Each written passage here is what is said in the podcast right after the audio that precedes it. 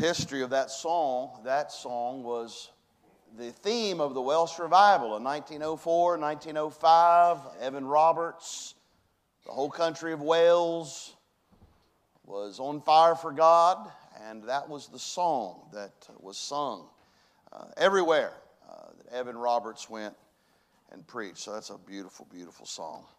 Um, how many of y'all believe a merry heart doeth good like a medicine? You know, I tell you what, we need to be able to rejoice, and we ought to be able to rejoice in our salvation, but we ought to be able to laugh. So before I have you open your Bible, I want to just give you now, this is Home Improvement Month, and we're just trying to help and encourage people. And, uh, you know, uh, but we got to have a little bit of laughter. So, you know, this is a joke. A doctor was addressing a large audience in Tampa, Florida. The material that we put at, into our stomachs, he said, is enough to have killed most of us sitting here. Red meat's awful, he said. Soft drinks corrode your stomach lining. Chinese food is loaded with MSG. High fat diets can be disastrous, and none of us realizes the long term harm caused by the germs in our drinking water. That's all encouraging, isn't it? But there's one thing that is the most dangerous of all, and we all have or will eat it. Can anyone here tell me what food it is that causes the most grief and suffering for years after eating it? And after several, I mean, after several seconds of quiet, an older 75 year old man raised his hand on the front row and said, Wedding cake. now, looky here. That's a joke. It's the best stuff I ever ate in my life. Amen. How many of you men know what I'm talking about? Yes, it's the best you've ever ate. A little boy wanted $100 very badly, and he prayed for weeks, but nothing ever happened. And then he decided to write a, a letter to God requesting for this $100. When the postal authorities received the letter to God, in the USA, they decided to send it to the president. The president was so amused that he instructed his secretary to send this little boy a $5 bill. The president thought this would appear to be a lot of money for this little boy. So the little boy was delighted with the $5 bill and he sat down to write a thank you note to God, which read Dear God, thank you very much for sending the money. However, I noticed that for some reason you sent it through Washington, D.C., and those jerks deducted $95 in taxes. I'm going to tell y'all right now, I'm glad to live in America. I don't mind paying taxes, amen, to live in the greatest country in the world. But they just don't have to get them all from me, amen. Would you open your precious Bible to the book of Colossians, the book of Colossians, the book of Colossians, chapter number three this morning. Colossians chapter three course, this is a very well known passage of Scripture when it comes to the home and to the family. And uh, I always try to make this statement. You know, we're not trying to discourage anybody here. We're not trying to maximize mistakes. I want all of you to know something. We've all made mistakes. There's no perfect marriage, there's no perfect relationship. And, uh, you know, I, don't like being in a place where people always want to just really maximize on all the mistakes that we've made. That's not what this month is about. I'm trying to encourage you, wherever you are in life, to let the Lord help you, lead you, and guide you, and, and He can instruct you in how to have better relationships. You know, you might not be married. That's okay. This message is for you because you have relationships that you have to keep you have to maintain. You might say, Well, Pastor, my dear precious uh, spouse of many, many years has went home to be with heaven. Well, now you have a great opportunity to help someone else that's younger than you. So see, we don't, we don't always say, well, I'll tell you what, that message is not for me. Every message from God's Word can be applied to our life some way. No matter where we are in life. I mean, if, even if there's a child here today, and you say, well, Pastor, ew, I don't even like girls. Well, you will. There might be girls that say, I don't like these boys. They're gross. Well, look at me. You will. So you need to stow these things away, and these are things going to help you. Now, uh, I don't know, as we read this passage of Scripture, who doesn't want to have a home or a family or relationships like what is described in the passage that we're getting ready to read. I don't think there's one person that I would ever run into or talk to and say, Oh, Pastor, I don't want this kind of a place. I don't want this kind of a home. I don't want a wife like that. I, I certainly don't want a husband like this. I don't want a home like this. I've never heard anyone in my 49 years of life say, Oh, I don't want a home like this. I've heard of many, though, in my 49 years of life say, Boy, I wish I had a better one. I wish I had one like this. I wish I knew this earlier. I wish I'd have heard this earlier. And so I say to you this morning, this can be helpful to all of us, but to be fair, me preaching this message and me reading this passage of Scripture is not going to help one of us today if we don't apply it to our lives and to our hearts. I've heard young people say to me all the time, they'll say, Well, I don't care. Well, what's the Bible say? Well, I don't care. Well, that's really not the right attitude to have about the Bible, but I will give you a phrase that I think all of us should say when we come to reading the Bible and reading God's Word. It should be, so what? You say, oh, Pastor, that's a little bit still disrespectful. Well, wait, so what? Here's, here's what I'm wanting you to ask today. So what? So what does God want me to do with this? That's a good question. That's a good place to start. So what? So, what does God want to speak to me here about? So, what do I need to change? So, what is God trying to say to me? That's how we should approach the Word of God. So, what? What do you want me to do, uh, uh, God? What do you? What are you helping me with here, God? So what? So let's look at it here in verse 12 of Colossians chapter 3.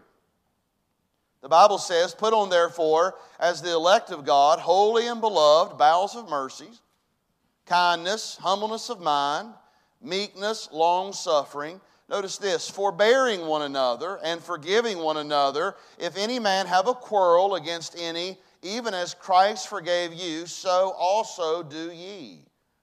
And above all these things, put on charity, which is the bond of perfectness. And let the peace of God rule in your hearts, to the which also you're called in one body, and be ye thankful. Let the word of Christ dwell in you richly in all wisdom, teaching and admonishing one another in psalms and hymns and spiritual songs, singing with grace in your hearts to the Lord. And whatsoever you do in word or deed, do all in the name of the Lord Jesus, giving thanks to God and the Father by Him. Verse 18 Wives, submit yourselves unto your own husband as it is fit in the Lord. Gentlemen, husbands, love your wives and be not bitter against them. Children, obey your parents in all things, for this is well pleasing unto the Lord. And then, fathers, provoke not your children to anger, lest they be discouraged. Heavenly Father, I pray you'll help us this morning as we look into thy word, I pray you'll help us to put into our lives what you would have us to put in. Maybe there's something here we need to take out. Lord, whatever it is, I pray you'll help us, give us the courage, give us the desire to do what you'd have us to do. We'll thank you for it. We ask it in Jesus' name. Amen. As I read this passage, you know something that came to mind. I was like, man, what what a beautiful description of a family or a home or relationship. I mean, as you read this passage of scripture, I mean, man, you're talking about where you're given mercy and there's kindness, there's humbleness of mind, there's meekness. What's that mean? Controlled power. Uh, it says forbearing one another. By the way, marriage is a life of forbearing one another, forbearing one another. Then the Bible says here, forgiving one another. This is a home or a family or a description that someone say, man, I'm going to tell you what you'll find there in that home. You'll find forgiveness there. Then above all, verse 14 says, and all these things, he said, here it is, charity. In other words, love is prevalent there. Love is a place of love. You know, uh, I do realize we live in a day, you know what people want to be? They want to be loved. You know what I've learned about young people? And that's why we're struggling in this day with certain the wrong kind of relationships is because every young person wants to be loved and they don't care where they get it. They want loved. they should have love. They should have love. But to be fair, if we're going to love and if we're going to receive love, then we have to understand what true love is. It's more than a feeling, it's more than words. Hey, it, it, it's, it's a choice, it's an act of God working in our heart. But he says love is there. So as I read this, then look at verse 15. It says, The peace of God is there. It's peaceful. I mean, I don't know about y'all, but this is a place where, I'm going to be honest, describes somewhere where I want to be. How about y'all? I, I, I want to be in a place like this. Then the Bible says, Let the word of Christ dwell in you richly with all wisdom. In other words, this place has wisdom in it. Not just smarts, but wisdom. By the way, that only comes from God. Wisdom is so important in this day. And then it says you're speaking to one another in psalms and hymns. In other words, it's a place of music. Now you say, Pastor, you lost me right there. You say, well, I don't know. I don't, I don't, I don't like to sing. Well, you might not like to sing, but here's what God says. He didn't say that you're supposed to sing it great. It just says you're supposed to make a joyful noise. But I don't know about you. You know what encourages me is growing up in, or being in my home when my children were young. I'd love to hear my children sing. I love to hear them sing in their bedroom. I love to hear my wife maybe hymn or, or sing a song or, uh, or hum a song. And by the way, yes, I probably did the most singing in my house, and I'm the worst one there. But I, am going to be honest, I like to be around people that just have a song in their heart. I mean, this is in other words, if someone's singing, they're certainly not griping. So I don't know about you. This is a place I'd like to be. Here's the message home, sweet home. Man, when I read this passage of scripture, man, this is a place I'd, I, would want to get to. Yeah, I, I, real, I wonder so many why so many men don't want to come home. I wonder why so many women don't want to come home. I'm going to be honest. Who would not want to come to a place like this? There's not a soul that I've ever met that would say, I'll tell you right now, Pastor, the reason I don't go home at night is because all we ever do is fight. Well, I get it. But that's not what God is describing here. So if He's not describing, if He's giving a description of a place that we can have and we can go to, then here's what encourages me it is possible. You say, Oh, Pastor, you don't know my wife. Oh, Pastor, you don't know my husband. I know, but I sure know God. And I know what God can do. I know that God can take a tragedy and make a triumph out of it. I know that God can do something that we think that He could never do.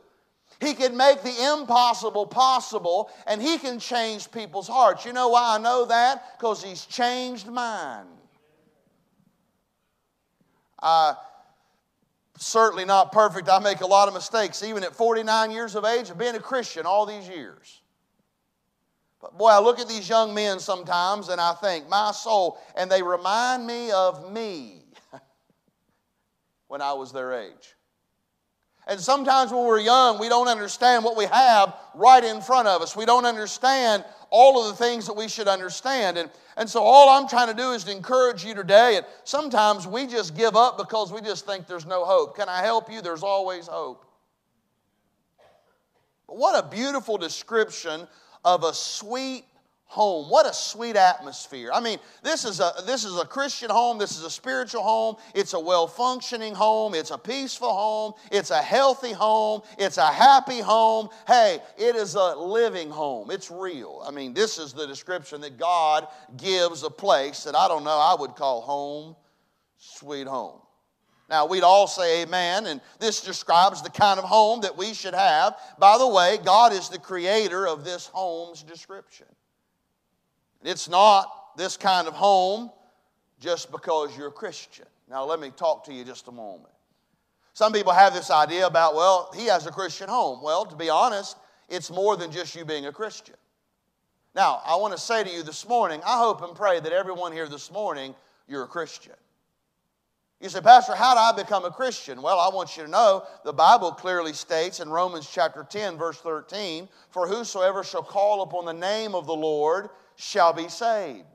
The Bible says in the book of Ephesians, By grace are you saved through faith, and that not of yourselves, it is a gift of God. Now, you don't hear that a lot today in our society because we live in a day where you got to do something to get something, but here's a situation where salvation has already been purchased for us.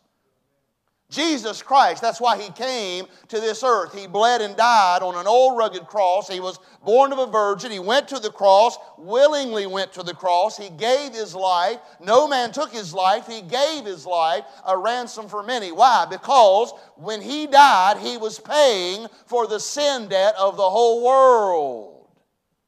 See, we live in a day where we understand some things should be paid for. Now, if I go up here to the restaurant and I go up and say, hey, I'm going to go in here and partake of all of this buffet, and walk in and say, hey, I'm going to take of all this buffet, well, the woman or the man there at the counter is going to look at me and say, no, you cannot do that till you pay.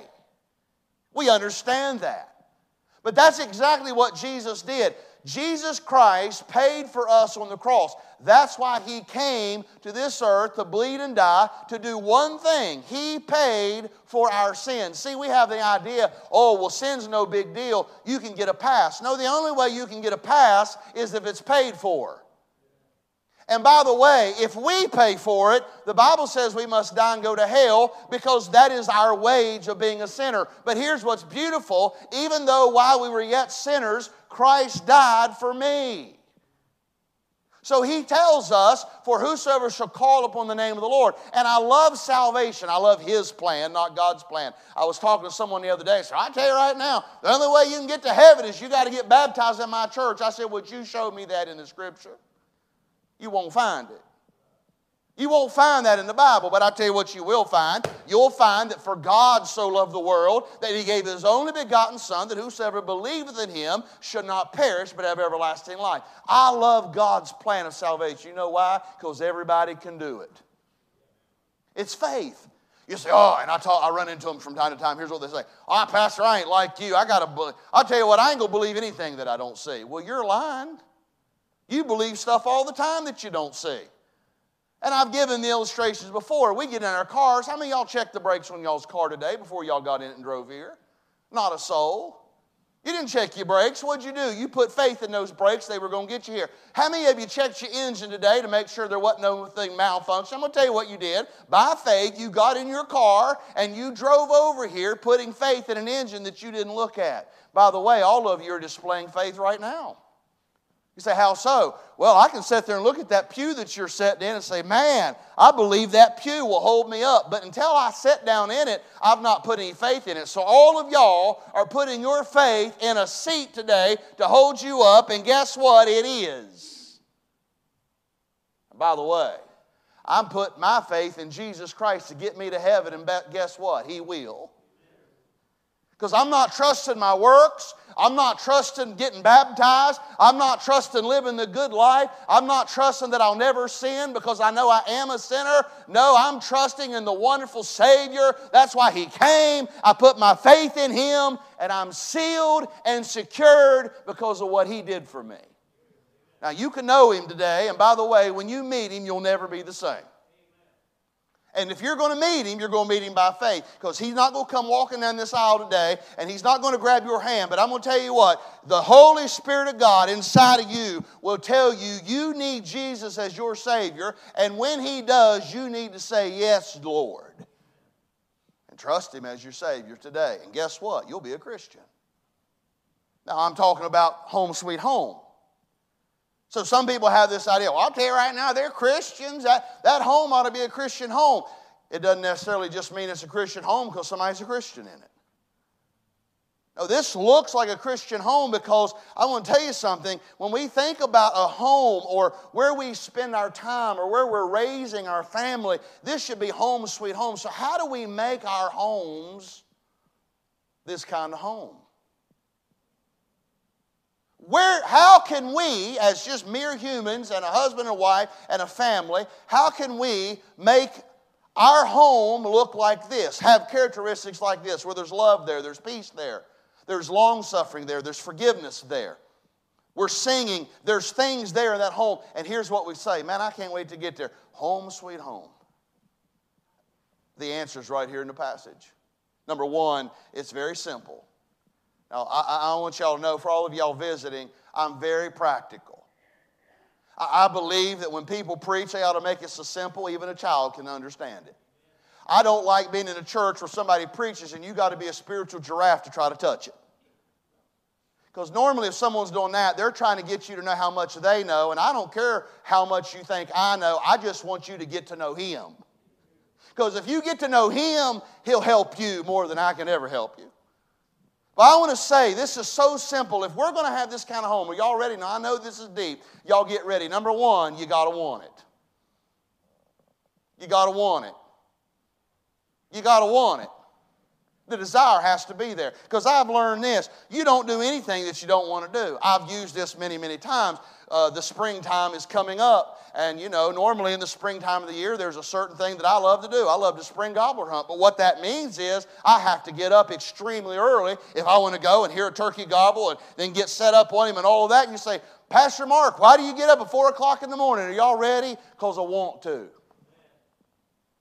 It's the same with having the right kind of home. You're going to have it if you want to. The desire has to be there. We've got to desire to have this kind of home. Can I say it all starts with a desire? By the way, someone says, Well, Pastor Mark, how did you know you was called to preach? Well, the first mark of that is you have a desire to do it. The Bible says uh, if a man desires the office of a bishop, let me just say that's not a normal thing. I never went to a fair, a job fair, and say, "Oh, I know what, I'll be a preacher." I've never went to a job fair and see somebody lay out all the benefits of the ministry and say, "Here, why don't you become a minister?" I've never seen that. Have y'all? Why? Because God has to put a desire in somebody's heart before they do it. And to have this kind of home, you've got to have the desire to have it. God, I've learned this in 27, almost 27 years of ministry. Y'all ready? This is deep now. I realize people do what they want to do. People do what they want to do. How many y'all agree? People have what they want to have. Now, we like to make excuses. Oh, I'll tell you what, that's just not me. No, I don't know of anybody that wouldn't want to have a home like this. And by the way, everybody can have a home like this, but listen, we've got to desire it, we've got to want to. It's so simple, we have to want it. I want it. I want this kind of home. By the way, that doesn't mean our home is never, it's not always peaceful, but for the most part, it's peaceful. You say, well, why ain't it peaceful? Well, you, when you got two toddlers in the house, not all the time it's going to be peaceful. Somebody say, Amen. And by the way, that's why you ought to have children when you're young. Amen. You got the patience for it. But we love our grandchildren. And for a time, my son and our grandchildren have been in our home. And I'm going to tell you right now, I'm just going to confess to y'all wore me slap out. That's confession for y'all today. But you say, is it always peaceful? Well, you're not going to have peaceful when you have a six year old there. But I'll tell you what, you should have times of peace. There should be times that you desire for your children to know that mommy and daddy and or whoever's in the home, you have everything. You know, there's certain things that children shouldn't have to be worrying about at six and seven years of age. And I believe every night that a daddy or a mom should go in there and lay those precious children down in a bed, and they ought to be able to pray with them at night, and they ought to be to let them know that they're going to sleep under the protection of their family that night, and God's going to protect them. Oh, I think that's a wonderful kind of home. I'm thankful I was raised in a home every night. My mother, every night, I know y'all have heard this, but I like to say it because I hope some other mothers will do it. Every night, my mother would come in my bedroom. I mean, even all the way up till I was 18 years old, she'd come in there and she'd say, Mommy loves you, Daddy loves you, and Jesus loves you most of all. Mommy loves you, Daddy loves you, Jesus loves you most of all. And by the way, I, that's, that's all I knew. So when you went to bed, I knew three things Mommy loved me, Daddy loved me, and Jesus loved me most of all. And I never heard my sister at night tell me she loved me. My mom never said, and your sister loves you, because she had to wonder whether me and Kim loved each other. Amen? What we do. Hey, and that's just all a joke. But uh, I seen her back there. She was really li- lined in on me, so I thought I'd give her a little bit of a laugh. But anyway, hey, um, mommy loves you, daddy loves you, Jesus loves you most of all. Now, I don't know about y'all, but when I went to bed at night, I, I, I went to bed with them thoughts on my mind. Now, I'm going to be honest, I know that's, some of you might think that's weird. It's not weird. We need more of it today. We need more mamas that put their babies to bed at night and let them know. My daughter was scared of the dark. I don't know of a little girl that's not scared of the dark. And many times, my daughter, she would go to bed and I, I would have to stay in the living room with the light on because the living room where she grew up was between the front door and her bedroom. And so I'd put Kaylee to bed and we would put her to bed. Her mother would go in there and kiss her and tuck her in. We'd put her to bed and I'd be sitting in the living room and it was every little five, I mean, it was every few minutes. She'd raise up out of that bed. And what she want to know, she just want to make sure daddy. But you know what happened? As time went on, I started to teach her, honey, listen, if daddy's not in the, in the living room between you and the door, Jesus is always there. You can lay your head at night because you can trust Jesus. He's bigger and badder and better than daddy. I'm telling you, we need to live. We need some parents that will teach this to their children. We've got children running around scared over everything, and we need some mommies and daddies to teach their children that they can trust Jesus. I don't know about y'all, but I want a place like that. I want a home like that. I want a home like it's looked at described here, but I want to tell you something. It will not happen if we don't want it. Can I ask you a question just by saying amen? How many y'all want a home like that? Then let's, there's your first step. There's your first instruction. If you want it, you can have it. Number two, if you want it, secondly, now, here it is. This is simple. I said we're going to lay it down, down low. You got to work at it. Now, I've learned something about life. I've learned anything worth having is worth working for. Anything that you're going to keep, you got to keep to have it. You got to strive for it. By the way, I like cruise control in a vehicle, but I don't like it in a marriage or a relationship. When you stick your relationship in cruise control, you're already in trouble. Can I say to every man here just a second? If you've been married to your wife for 10 years, you need to still be courting her. You ought to be getting goosebumps and the butterflies when you see her enter into the house. Whoo! Whoo! Ah, soul. I mean, you ought to be so. Whoo. Look, when y'all was dating, man, you, you would you'd cut everything. You wouldn't go, look, you would quit everything to get to her. Now you're like, ah, I'm gonna hang out with the guys a few more, more a few more hours. No, get home. Hey, why? Gotta work at it. And by the way, gentlemen, can I help everybody here? I'm gonna tell how honest y'all are. How many of you men out there think you're romantic? Would y'all raise your hand? And I'm not going to make fun of you. I'm going, I'm going to come talk to you because you need to help me. Amen. Is anybody out there y'all think y'all are romantic? Has your wife ever told you you're romantic?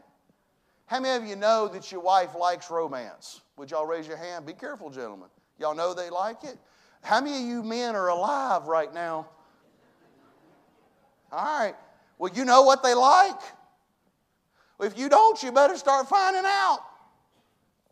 But listen, uh, you got to work at it. And by the way, I say that because you know what? I don't have a romantic bone in my body. Can I get a witness? She's being kind. She's smiling at me. I don't have a romantic bone in my body. To be honest, when I see it on television, I go, Ugh. I cringe. But you know what? She likes it. So you say, well, you do. I need to work at it more. Now, I've, I've had my times, but not nearly as many. You say, well, what? Got to work at it. I've learned this. the other day, I mean, it's a hard job if somebody's got to do it. My little granddaughter likes trout. I mean, she loves them. I mean, she loves trout. I mean, I, I'm just getting excited thinking about a little six year old girl. I mean, she likes trout. I mean, she just. And here's what she likes the skin of the trout. So guess what? You know, it was a hard job. Somebody had to go do it the other day, though. I had to go catch my granddaughter some trout. I went and caught her some trout. And uh, you say, well, why I had to work at it? Because I love my granddaughter. No, we sat at the house, man, and we fixed it. And I'm going to be honest. It, I mean, there she was, man, just digging through that trout. And I said, no, Cora, make sure there's no bone in it. And, and man, just lapping that stuff up. I loved it. You say, well, was that hard work trying to be funny? That was kind of fun. But there's other things that I know in a home that we got to work at that might not be as fun. Can I just say, they're right here in this passage. See, it's not always easy to have a home sweet home. It's not always easy maintaining a relationship. Why? Because we're human. We feel, we hurt, we have emotions.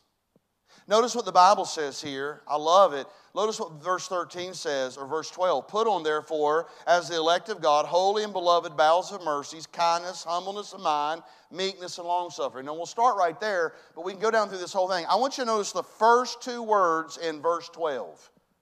Will y'all say them with me? On three. One, two, three. Put on. Now, wait a minute.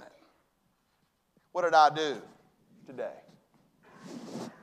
I put on a tie. It wasn't something that I had on.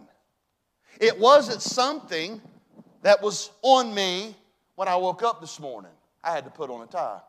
I had to put on a pair of shoes. These shoes, I did not sleep with them. I had to put these on.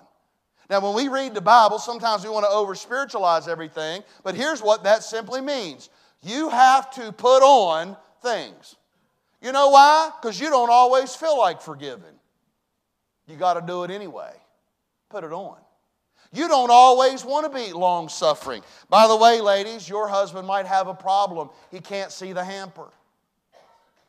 He's just like me for some reason, his clothes never get in the designated area where you want them to. They'll get on top, they'll get beside, they'll get over. And I'm going to be honest, I can't imagine how much long suffering my wife has given me for 30 years. I, I don't know about y'all, but uh, every cabinet in the house sometimes just forget to shut them. Amen. And so it's a very simple thing. Yesterday, this morning, I like fried eggs. And so I got up and I fixed me three fried eggs and a piece of toast and I had put me a little bit of mozzarella cheese on them fried eggs and slapped them on a piece of toast. And I went in the bedroom, I ate it, went into the bedroom, I was getting dressed, and Laura walks in the kitchen. She says, Hey, honey, she said, Are you finished with the cheese? Well, she did what I asked because normally she just puts it up. And I say, honey, it's not that I don't want to put the cheese up or if I leave something on the counter, it's not that I'm being defiant. I just forget. So if you'll remind me. And I thank God she reminded me today. And I walked in there, but I thought as I walked back in the bathroom, back into the bedroom, I thought, dear God, she's practiced long suffering with me every day for 30 years, and it's something she's had to put on. See, here's what happens when I counsel with two young people getting ready to get married. Boy, their eyes are all big, and boy, they're in love, and they're looking at each other, and, and you're talking to them about the deep things of marriage, and they ain't listening to a thing. Because you know why? They think, oh no, who I'm getting ready to marry, he's perfect. And he's sitting there looking at her and going, oh no, we're not going to have those problems. Then the next thing you know, you wake up and his feet smell in the morning. And pretty soon you find out he don't know where the trash can is and he don't know how to put things up and he can't find things. Pretty soon you're like, man, what did I sign up for? You just signed up for a life of long suffering. And by the way, when both people are doing it, that's a beautiful thing. Amen? Because I've learned this ain't none of us perfect. You got to put that long suffering on. Hey, you got to put mercy on. Bible says you got to put on the bowels of mercy. In other words, you give mercy. That means when you want to kill somebody, you don't. That means when you have it right there and you've got it right on the tip of your mouth and you say, Well, I'm thinking it, I might as well say it. No, you don't. Be merciful. Some people say, Well, I tell you what, I thought anyway, so I might as well say it. No, God says to put on mercy. Be quiet. Hey, how about humbleness of mind? You got to put that on because you know what? We all walk around like, yeah, I'm it.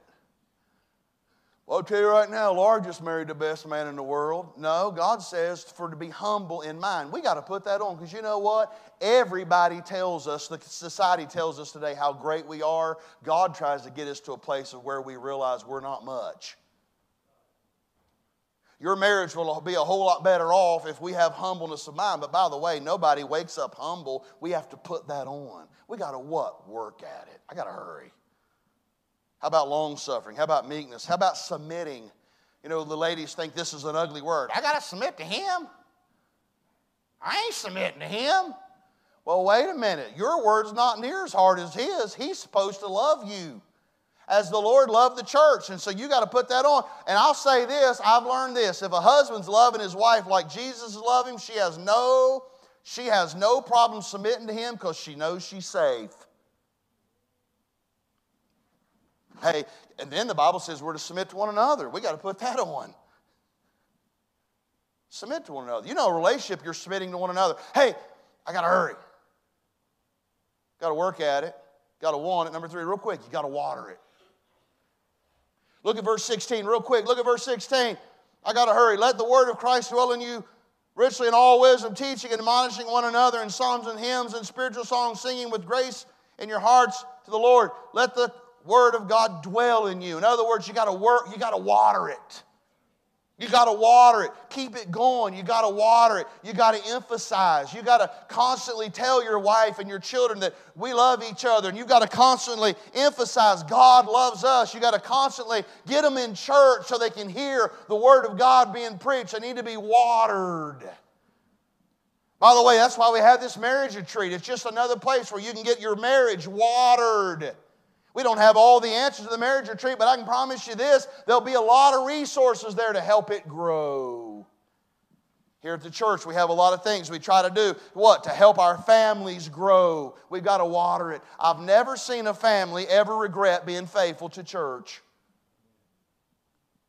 Why? Because we realize we need help. I need help. I'm the pastor. I need help. You know what? I need you. Can I say something real quick to visitors? I need y'all today. Can I just encourage every visitor just a minute? Y'all know what? Y'all helped me get up next Sunday. We'll say, How, Pastor? Just the fact that you walked in these doors today, and I realize you could be doing a whole lot of other things today, but you've had enough to come to church today to get a little bit of help. You know what? That makes me kind of feel like, hey, well, what I'm doing is not a waste of time. Amen. I know it's not a waste of time anyway, but your presence confirms it. Got to water it. Got to water it. Got to water it. You got to help each other. You got to communicate with each other. You got to teach each other. We've got to be biblical. We got to keep the Bible in our homes. We got to keep the Bible in our hearts. We got to keep telling our families we love them. We got to keep telling them, hey, listen, no matter what goes on in our life, we're going to stick with Jesus. He's going to help us. No matter what we're going to deal with, God's going to help us to overcome it. We got to water it. And then as I close, it'll be worth it. The desire, the want to. And the, listen to me, and the working at it, the sacrifice, the working at it. And then the watering it, emphasizing and putting in, putting in. One day, when you're older, and maybe you and your spouse, or maybe you and your spouse are no longer together because death's taken one of you. You're sitting on a porch, or maybe you're swinging on an old swing, and you're looking back over your life. And no doubt the devil reminds you of all of your mistakes, but oh, I want you to know if you've tried to be the best father, the best husband, the best mother, the best wife, and that doesn't mean that you've not made mistakes, but you've worked at it and you desired to have it and you kept continuing to water it. I want to tell you, tell you something. Before you take those dying breaths, you're going to say, whew, it was worth it. It was worth it all. I'm not going to say to you, keeping your home and your relationships are easy. Look at me. It's not. The very fact that two people raised two different ways, different likes, different dislikes, different preferences, people are totally different. It's like two worlds colliding, and you put all that in one home. That ain't always easy peasy. That's not always hunky dory. That's not always a bed of roses. But I'll tell you right now, and here's what I, this is what my wife and I have talked about. Now that we've been married over 30 years, I want you to know something. I want to have a love that will not let go no matter what. No matter what. The storms have come, the disappointments have come, and oh, yes, we could quit. What kind of love is that? You know what real love is? Real love is when you won't let go. You know why? Because you don't desire to let go. You're going to dance with the one that brought you. Amen. You're going to stick with it through thick and thin. You're going to stick with it through the sunshine, through the rain, through the storms, through the clouds. And one day when you're sitting there, maybe hand in hand in an old swing and you can't even swing anymore, you're just kind of sitting there because you're not even, you're too feeble to do it. You can grasp each other's hand and say, Well, honey, we made it. We stayed together and we've loved each other to the very end. Now all we got to do is wait till Jesus comes or takes us home. I'll tell you right now, it'll be all worth it then. What do you want? Some people run off to these Christian counselors. And by the way, I'm being honest, I'm not always kosher with Christian counselors. You say, oh, Pastor, what do you mean? Well, just because they say Christian don't mean they're going to tell you the right thing. And let me just give y'all just the first base, all right? If somebody don't ever open this up and help you through this, they're wasting your time. They didn't create marriage. That man or that woman in that psychology class, listen to me, they did not create marriage. God created marriage. He's given us all the instructions we need right here. And I want to tell you something right now. I thank God for His instructions. Now, I hope every family here this morning will grab a hold of this book and you'll start teaching it to your children. And by the way, to teach it to your children, you have to let yourself be taught. What do y'all want? I'm not going to tell y'all that, you, that your spouse ain't going to break your heart. I wish I could sit here and say, oh no, your spouse won't do that. Here's why I can't. He's a sinner, she's a sinner. No telling what we'll do. Let's just be honest. Amen? But I'll tell you this once we have Jesus in our heart, I'll tell you right now, He helps us not to do the wrong things.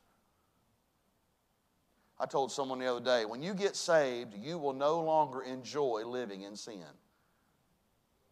You won't enjoy it. The things you used to like to do, if you really get saved, I'm going to tell you right now, you ain't going to like it no more. Because when the Holy Spirit comes in, when you get saved, you become a child of God. I'm going to tell you something right now. Your desires change. We know our destination changes. What y'all want? I don't know about y'all. I'm going to go over here to 3403 Angela Lane. And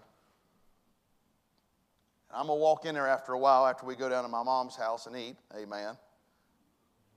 And y'all talking about having some fun. Y'all come on down there to 1101 Browns Ferry after church because the whole family's there, including my sister and I. And I'm going to tell y'all something. If you think I'm loud, you ain't heard nothing yet. And y'all get all of us together, God help you. Let me just tell y'all what it used to be like before we got right with the Lord. We'd be in church, 1600 Temple Street, and I mean, before we got home, me and Kim and Mike and Laura was already fighting. Right after church. Yeah, I'm confessing. What we was arguing about was what the preacher preached about. Man, we was running over and we'd get into the house and mom, bless her heart, it was in the summertime, it was before air conditioner. Me and Laura and Kim and Mike, and of course me and Kim, you could hear us three blocks down the road. Mom, bless her heart, first thing she do is go in there and she starts slamming them windows. Wham! Wham! Because I mean, she knew what was getting ready to come in, and I mean, me and Kim was going to have that place a hot. We was going to be yelling and screaming. I mean, we. Ah, now, can I ask y'all a question? How many y'all like to go home to that after church? You say, Pastor Mark, why are you sharing that? We ain't like that no more. You bragging on yourself? No, I'm bragging on him.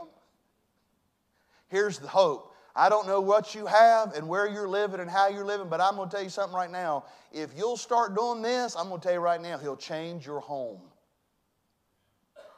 He'll change your desire. He'll change your work ethic. And listen to me, one day you're going to stand back and say, Woo, honey,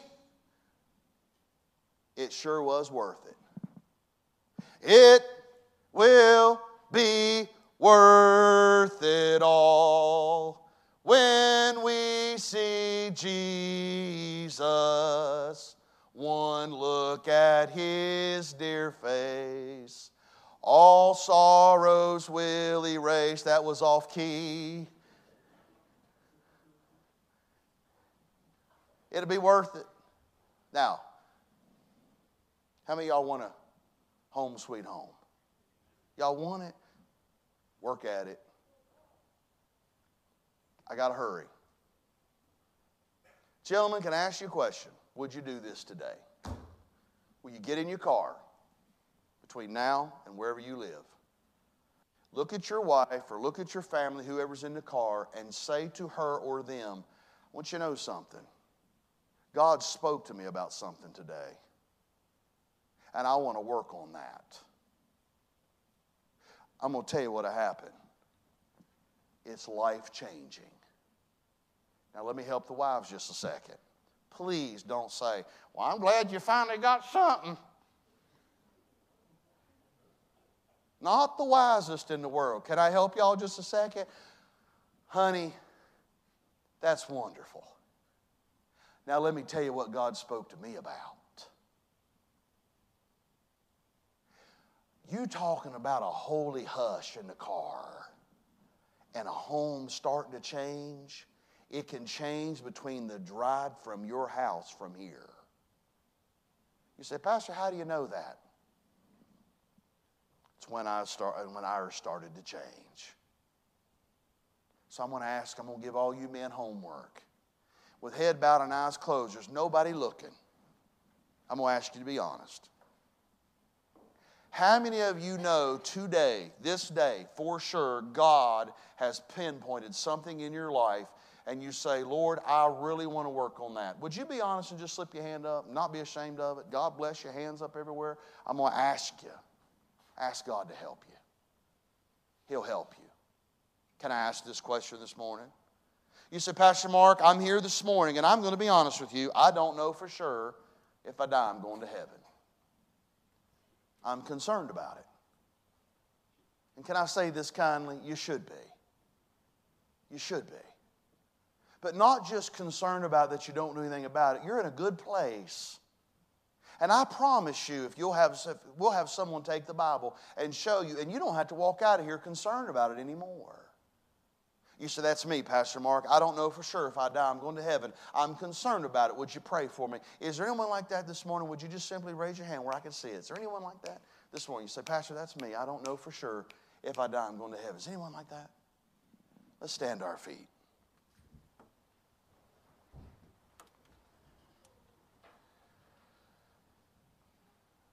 I'm going to ask, they're going to play something here in just a moment.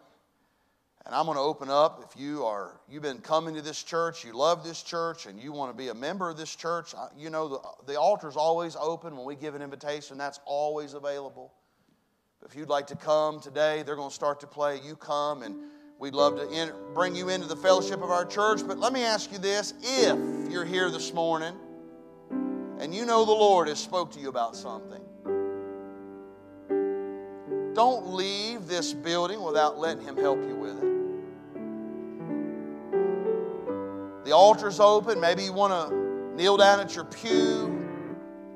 Some of you raised your hand. You said, I know that God spoke to me about something. Then let Him deal with you now with it. And if you'd like to come and be a member of this church, you come and we'll receive you into the fellowship. My wife will meet you up here.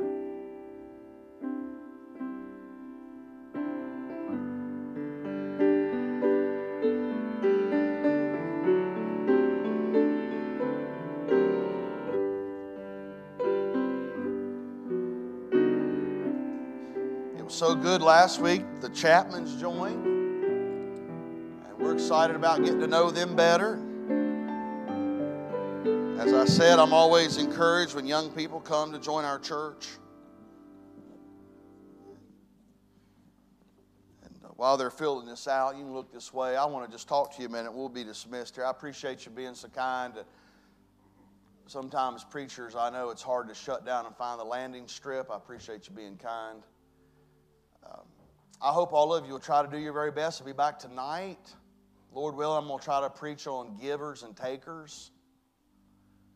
Are you a giver or a taker? It's pretty powerful, it's pretty convicting. By the way, we all have it in us to be takers, but we also all have it in us to be givers. So I'm going to ask you to be back tonight. And I'm going to really ask all of you married couples, would you really do your very best? You say, well, Pastor, I'm not a member of the church. It's all right. Sign up for the marriage retreat. You need to be there. You'll meet new people, and it's a great time. So I want to encourage you to be a part of that. If you have any questions about it, let us know. And uh, we're just trying to help you. Miss Laura, me and you've been married 30 years. It's been a journey, hasn't it?